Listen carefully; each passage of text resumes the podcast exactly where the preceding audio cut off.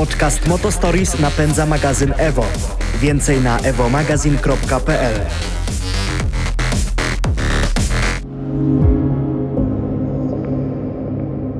Podcast Motostories stworzyliśmy, żeby przepalać benzynę w żyłach petrolheadów. Rozmawiamy o naszych doświadczeniach z najszybszymi, najciekawszymi i najbardziej wyjątkowymi autami na świecie. Skupimy się też na doświadczaniu wyjątkowych wydarzeń, miejsc i historiach ludzi związanych z motoryzacją, obok której nie przejdziecie obojętnie.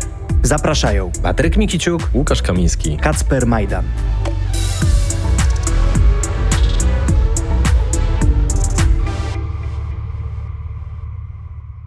Jako, że jesteśmy w wokół świątecznym, kalendarzowym klimacie, nieważne czy słuchacie tego przed świętami, czy po świętach, to warto pochylić się na tym, jak względnie przystępnie można kupić samochód, który jest sportowy, który jest z katalogu marzeń, który nadaje się na plakat i któremu możemy spokojnie założyć konto na Instagramie.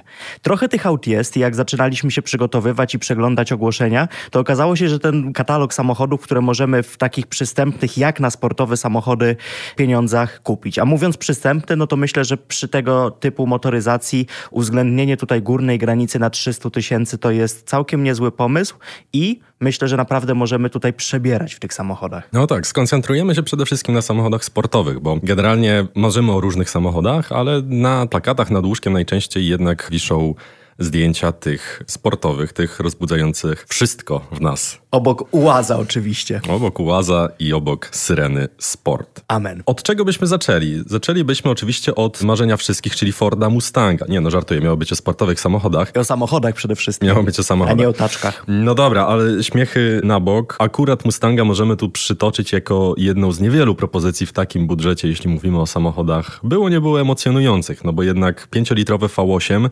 ikona niewątpliwie, tylny napęd i tak dalej. No i tu możemy akurat rozmawiać o samochodzie stricte nowym. I nie wiem, czy nadal, ale jeszcze do niedawna mogliśmy mówić o samochodzie, który ma V8, napęd na tył, jest kupę i może mieć manual. No właśnie. No i niewątpliwie sam uważam, że generalnie ciężko byłoby mi się pewnie przełamać, żeby 300 tysięcy złotych wydać na nowego Mustanga. Nie no, masz smak. Jak miałeś COVID, to rozważałeś tego Mustanga, ale teraz to już ci przeszło.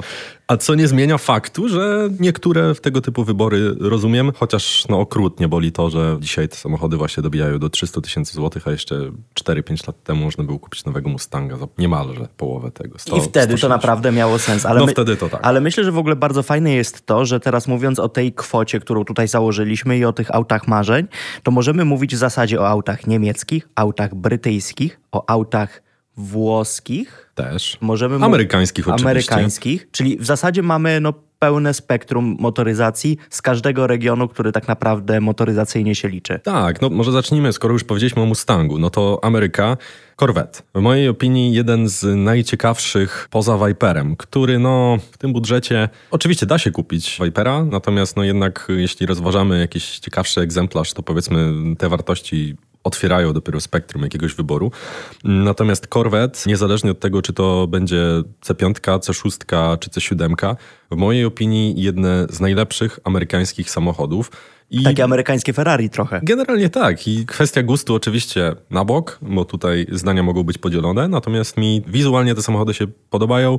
Pewnie pięć razy bym się zastanowił, gdybym miał do wydania takie pieniądze, czy byłaby to Corvette. Co nie zmienia faktu, że faktycznie w tym budżecie można kupić ciekawy egzemplarz. Nawet C7 można kupić za tak, tyle. można kupić C7 i to naprawdę w jakiejś dobrej wersji, nawet myślę europejskiej, choć rzadko się zdarzają. Ale w ogóle to jest fajne, bo mówiąc o Corvette, no to mówimy Mustang V8, 5 litrów.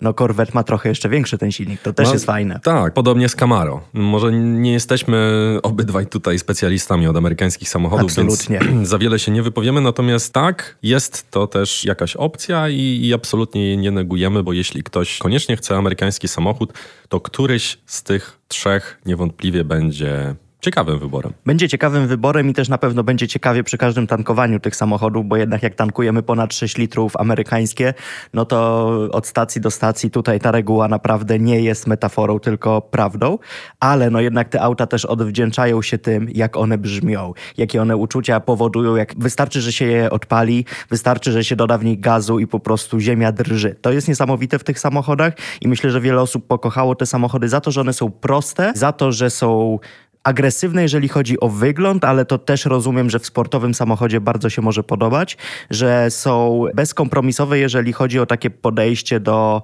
do mocy, do pojemności silnika. Po prostu taki prosty samochód, jakbyśmy sobie narysowali i wymarzyli auto, to bierzemy największy możliwy silnik, dajemy mu możliwie największą moc, agresywny wygląd, no i mamy sukces. Prosta skrzynia, względnie prosty zawias, chociaż to już też coraz mniej się tyczy amerykańskich samochodów. No, ale... no i korwety to też te samochody, które już przynajmniej w tym ostatniej, no to to już więcej jest tam włókna węglowego, to już jest bardziej tak. zaawansowany samochód. To jest naprawdę fajny sportowy wóz. Mówiłeś o dużych pojemnościach, no to zejdźmy teraz trochę na ziemię poniżej 6 litrów. To bardzo na 6 ziemię. litrów. Aston Martin DB9. To jest może samochód mniej sportowy, dużo mniej rozumiany, bo też myślę, że znacznie mniej osób marzy o takim samochodzie, bo jest to dość wyrafinowana Serio? konstrukcja. Serio? mniej niż o jakiejś korwecie? No zdecydowanie, zdecydowanie. Ja nigdy po, po... nie marzyłem o korwecie, a zawsze marzę o Astonie. No ale to wiesz, my mamy troszkę inaczej sprecyzowane oczekiwania. Co nie zmienia faktu, że eleganckie brytyjskie GT, super GT nawet można by powiedzieć, to jest też kierunek, w który warto uderzyć, jeśli mowa o autach marzeń w tym budżecie. No, zwłaszcza, że no, ten samochód po pierwsze jest z filmu, no bo każdy oglądał Jamesa Bonda. To jest zawsze wartość dodana, w, że możemy swój samochód oglądać w tego typu filmach. No i mają te Astony coś w sobie. W sensie Łukasz mówiąc tutaj o tej takiej klasie, no to faktycznie ją widać. Ten samochód w porównaniu na przykład do Korwety czy do Mustanga to jest bardzo czysta, taka zachowawcza linia, ale patrzę teraz, oglądam właśnie zdjęcia DB9 i cholera, tyle lat już ma ten samochód i tyle lat człowiek się nim zachwyca i on nadal się nie zestarzał. To jest niesamowite, jak Aston jeszcze nie tak dawno temu, bo dzisiaj mam trochę większe wątpliwości, ale te lata 2005-2006, auta, które wtedy Aston wypuszczał, są tak absurdalnie ponadczasowe. One za 10 lat spojrzy na to DB9 i powiem, kurde, to jest świeży samochód, którego linia jest no, nie do podrobienia. Tak, tak, bez dwóch zdań i rozmawiamy teraz o DB9, czyli powiedzmy tym takim topowym aucie, trochę nastawionym na wizerunek, na cruise, na sam fakt posiadania V12. Natomiast jest jeszcze model Vantage. Vantage, który jest skierowany zdecydowanie dużo bardziej dla kierowcy. On nadal jest Astonem, nadal świetnie wygląda ale jest nieco mniejszy, ma mniejszy motor, nie mylić z mały motor. No nie, V8 dzisiaj to jest kolosalny motor. Tak, niespełna 5-litrowy. No to są też naprawdę wspaniałe samochody, które można kupić za naprawdę przyzwoite pieniądze. Przyzwoite pieniądze to mam tutaj na myśli no, między 200 a 300 tysięcy, chociaż zdarzają się i też okazje nieco tańsze. Oczywiście wtedy trzeba się liczyć na jakieś tam mankamenty. No. Uważam, że dzisiaj w sytuacji, jaką mamy, czyli gdzie samochody nietypowe są też fajnym źródłem lokowania pieniędzy, to niewątpliwie jest to, no come on, no mówimy o Aston Martinie. No, no i tutaj... Niespełna 200 tysięcy. Dokładnie. Baby Aston tutaj do Vantage'a kompletnie to nie jest jakiś Aston, który jest niepełnym Astonem, to jest naprawdę auto, które ma zupełnie inną specyfikę, tak jak Łukasz powiedział, to jest bardziej auto takie sportowe, żeby poszaleć, zwłaszcza jak kupimy je z manualem, to tutaj bardziej mówimy faktycznie o tym, żeby cieszyć się tą drogą w taki bardziej ekscytujący sportowy sposób, niż cieszyć się długą trasą przy DB9, ale faktycznie V8 Vantage to jest niesamowity samochód, który też mam wrażenie, że przez pewien czas był właśnie taki postrzegany trochę, że taki nie do końca jest to Aston prawdziwy. Tak, tak. To cały rynek nie może się wystrzec z takich porównań. Za chwilę sobie oczywiście przejdziemy do Porsche 911, ale to jest też ten odwieczny case Cayman versus 911. Porsche dla ubogich, nie wiem jakie jeszcze tam określenia padają. No totalna bzdura, jakby przytaczana głównie przez tych, którzy nie mieli zupełnie do czynienia z tymi samochodami. Zwłaszcza, że typu Cayman GT4 to jest auto, które kosztuje no, tyle co 911 no, albo i więcej. Albo więcej, tak. Ale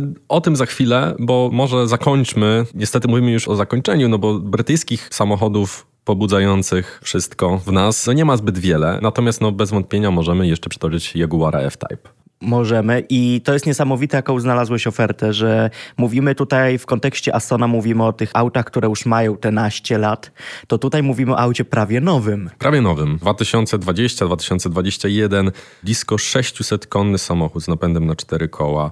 To są naprawdę auta i oferty, którym ciężko zagrozić innymi propozycjami, bo to auto wygląda. Brzmi. No, brzmi przede wszystkim, ale nawet jeśli chodzi o design, on jest no, taki stricte brytyjski. Można powiedzieć zachowawczy. Z drugiej strony, podobnie jak Aston, choć nie jest to Aston, no auto sobie liczy 10 lat. Generalnie. No i zmienił się tak na dobrą sprawę delikatnie front. No. Czy ten samochód wygląda na stary? Broń Boże. Ten tył w ogóle, ja uważam, że tył i sylwetka tego samochodu, czyli długa maska, coupé, no to to jest to, co w motoryzacji zawsze najbardziej uwielbialiśmy. Trochę przynosi tutaj na myśl chociażby no stare Jaguary, które zawsze się tym charakteryzowały się tą długą maską, agresywnym brzmieniem. To było coś niesamowitego. Ja teraz sobie jeszcze przypomniałem, że jeszcze może z tej Wielkiej Brytanii nie wyjeżdżajmy, bo przecież można kupić jeszcze Bentleya za te pieniądze. Tak, ja go celowo pominąłem, bo tak jak na początku wspomniałem, raczej byśmy tutaj mogli koncentrować się na samochodach stricte sportowych. Wiesz, idąc tym tropem, no to generalnie w kręgu naszego dzisiejszego zainteresowania powinno się też znaleźć auto z Włoch typu Maserati Gran Turismo. No też samochód, który można w zasadzie za 300 tysięcy, jak się bardzo nagimnastykujesz, to kupisz dwa egzemplarze. Więc Czy to jest w sensie, no bo trochę powiedzieliśmy o tej DB9, która jest super GT. no masz rację. Dobra, A tutaj, tutaj o, cofam, mówimy bo... o GT, no w jednym i w drugim przypadku, zwłaszcza, No tak. że pewnie Speeda nie kupimy, Continentala raczej, ale za 300 tysięcy. No nie, to tutaj to jest na tyle też auto zagadka, niestety eksploatacyjnie, że do tych 300 tysięcy złotych to raczej rozważałbym dobry egzemplarz, ale z początków produkcji. Co nie zmienia faktu, że nadal jest to mega ciekawa konstrukcja, ponadczasowa i Bentley ma w sobie coś tak dziwnego, czego na przykład ja nigdy nie doświadczyłem w przypadku Astona Martina czy nawet Maserati Gran Turismo, że Bentley strasznie gryzie w oko. Nie wiem z czego to wynika, ale jak już podjeżdżasz, jak już ktoś sczyta ten znaczek, to legendarne B w logo, coś się w ludziach budzi. No nie to- zawsze pozytywnego. No, no, to jest ta aura wokół marki, kurczę, no jednak Bentley to, samo to słowo brzmi strasznie drogo. No I, tak. I no jednak to auto, pomimo tego, że bardzo, no zazwyczaj Bentleye są w stonowanych kolorach szary, czarny, biały, jakiś granatowy i tak dalej, to jednak cholera mam wrażenie, że no Continental zaryzykuje stwierdzenie, że się bardziej rzuca w oczy niż DB9. I ciężko stwierdzić, dlaczego tak jest, bo generalnie tutaj ten design się nie różni jakimś takim elementem specyficznym. Czy W zamyśle bardzo podobne auta zresztą. No można by nawet powiedzieć, że przecież i dźwiękiem, i aspektami wizualnymi to właśnie Maserati powinno być takie najbardziej agresywne i w teorii jest, natomiast jakoś tak niepostrzeżenie ostatnimi czasy mam wrażenie przemyka. Może też przez to, że jest ich zdecydowanie troszkę więcej niż, znowu nie mylić, z dużo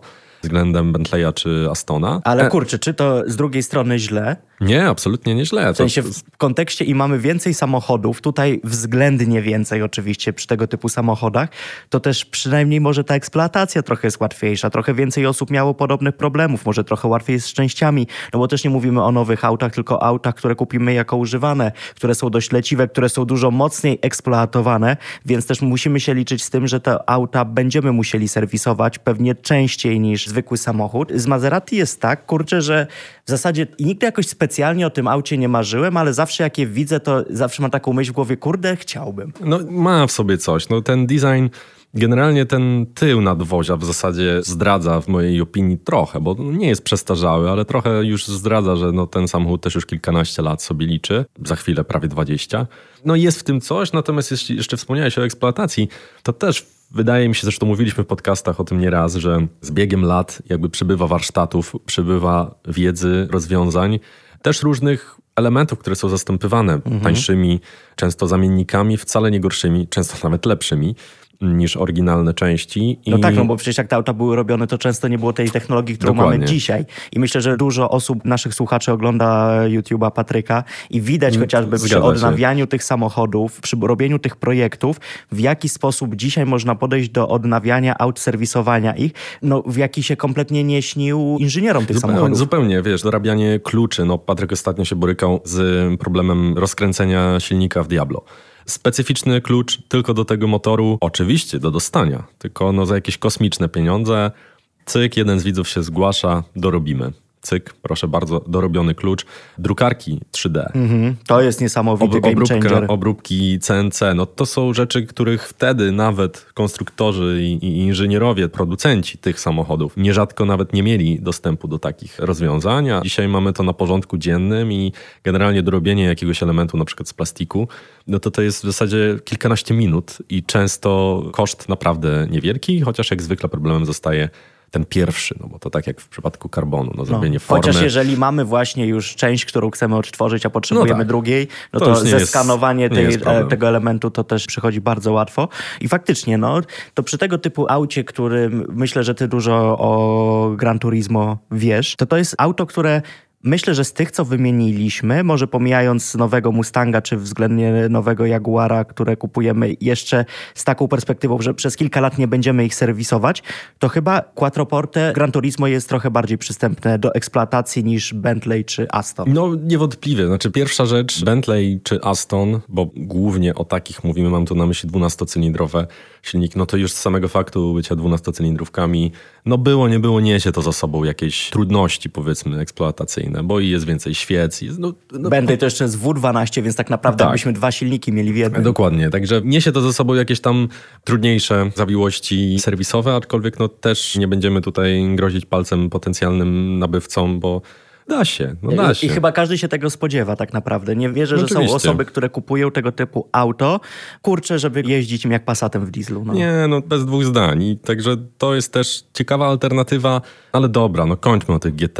Idźmy do sportowców. no, czyli idziemy do Porsche, o którym już trochę zaczęliśmy. Tak, no Porsche 911, bo myślę, że na nim się możemy skupić, skoro mówimy o autach z plakatów. No Taki dobra, punkt tu- odniesienia auta sportowego w ogóle. Tak, no jeśli mówimy o autach z plakatów, no to z całym szacunkiem i naszą miłością do Kaimana, no raczej 911. Kaimana mało kto ma na plakacie. Tak. Dzisiaj mało kto ma plakat, ale no, na tapecie tabletu powiedzmy. O. Znaczy, ostatnio to mogło się trochę zmienić, no ale to mówimy już o zupełnie innych kwotach, bo za sprawą Caymana GT4, no to to jest auto, które znam osoby i te osoby też znajdziecie na YouTubie, które wybierały świadomie Caymana GT4 zamiast Porsche 911 jakiegoś. Tak. Także to się trochę ostatnio zmieniło, ale te auta takie wcześniejsze, te pierwsze Caymany zwłaszcza, to takie entry level Porsche, auta super, auta bardzo ładne, auta, które na pewno dają mnóstwo fanu z jazdy, no ale jednak nie pobudzają tej wyobraźni tak jak 911. Tak, znaczy też, żeby nie było. Oczywiście Kaimana do 300 tysięcy złotych można kupić dużo świeższego niż 911 i też to jest jakaś alternatywa. Natomiast dzisiaj, jak zaczęliśmy,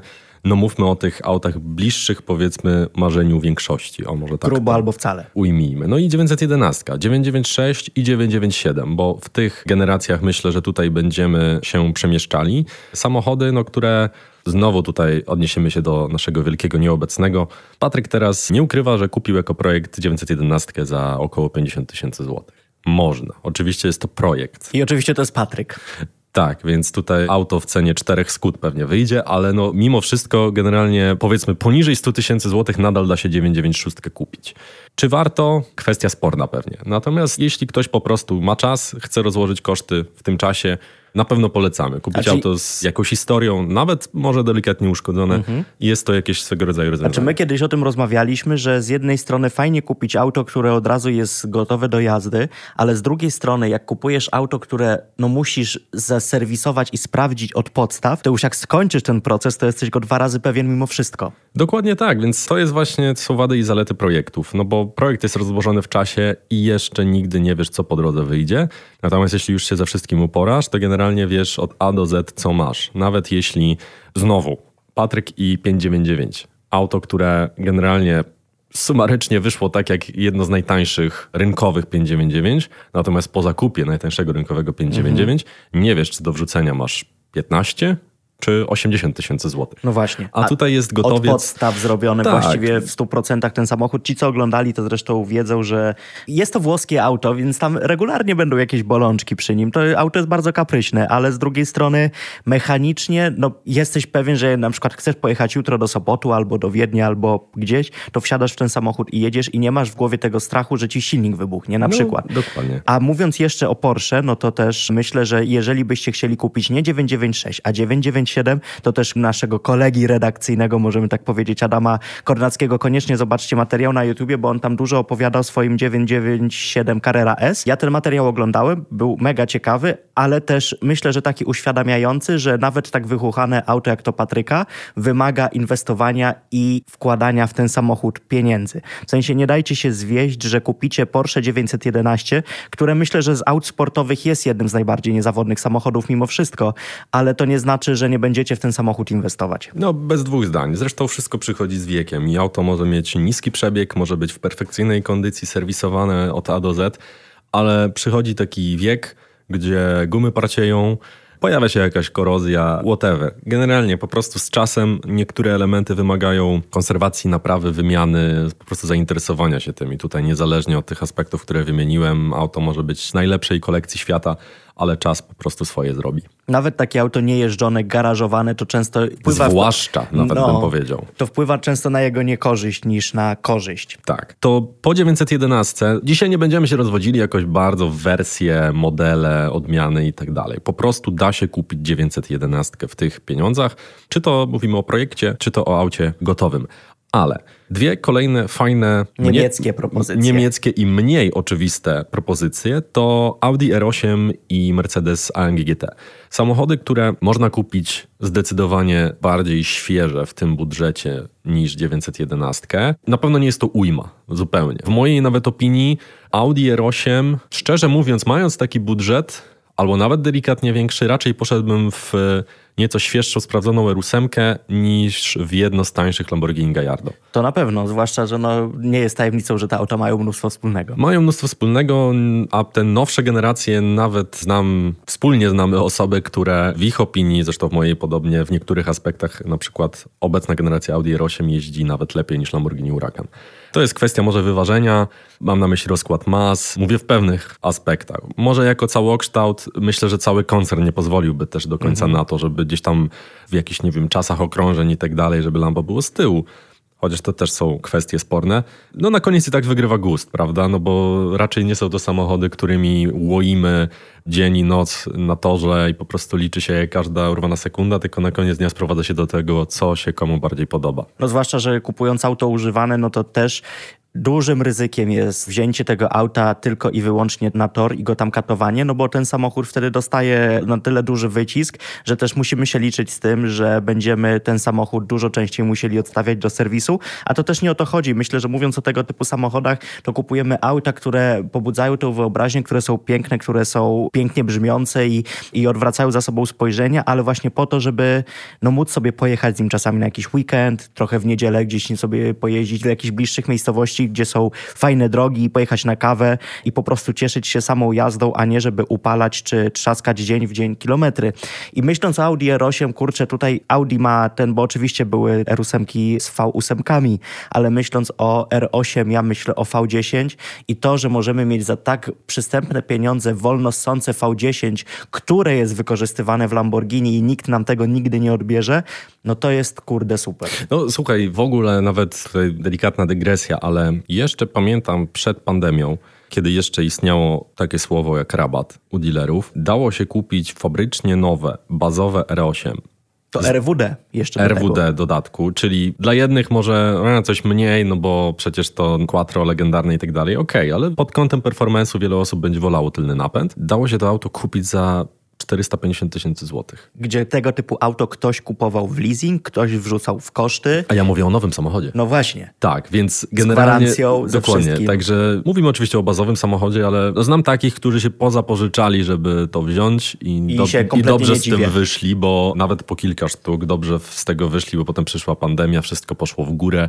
Pojeździli chwilę i po roku oddali w zasadzie za tyle, co kupili, albo nawet i lepiej. Znaczy myślę, że nawet przy tego typu aucie, komuś się udało, bo może komuś z naszych słuchaczy też się udało kupić R8 w dobrej cenie, a nie zdziwiłbym się, bo to też w sumie nie było coś tak niesamowicie niedostępnego jak topowe modele Porsche, żeby dostać się na listę, to po co ci w zasadzie jakieś tam nie wiadomo jakie wyposażenie? Kupujesz auto, które ma mieć w zasadzie, jeżeli chcesz tym autem jeździć, no to ono już w standardzie mimo wszystko ma to, czego potrzebujesz. Może dobierasz tam, nie wiem, podgrzewane fotele i CarPlaya, bo chcesz mieć porządną nawigację i w zasadzie to wszystko, nie? Tak, kończąc wątek Audi R8, jeśli mamy do wydania do 300 tysięcy złotych, to są dwa aspekty mówiące za tym, w mojej opinii, żeby pójść w Audi R8. Pierwszy jest taki, że już ogłoszono, że generalnie kończy się produkcja modelu R8.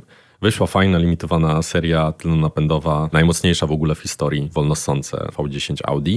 To jest jedna rzecz, czyli już ukierunkowanie ku temu, że R8 generalnie tanieć nie będą. Druga rzecz, w tym budżecie o którym rozmawiamy, możecie kupić naprawdę fajne pierwsze Audi R8 V10, czyli to są tam okolice 2010 roku, w manualu. I ten samochód, ja mogę zagwarantować, że na pewno na nim nie stracicie, a fanu co niemiara. Dokładnie i poczujecie się trochę. Wcześniej mówiliśmy o Jamesie Bondzie, teraz powiemy o Ironmanie. No, chociażby, dokładnie. Jeśli Super ktoś, sprawa. jeśli ktoś naprawdę jakby kierunkuje swoje wybory bohaterami filmów, no to jest to kierunek, ale zaczęliśmy o dwóch niemieckich autach mówić. Czyli Mercedes jeszcze, AMG. Mercedes. No tutaj Mercedes kojarzy się, było, nie było, zawsze się będzie kojarzył jednak z luksusem, więc ten AMG GT to było takie trochę...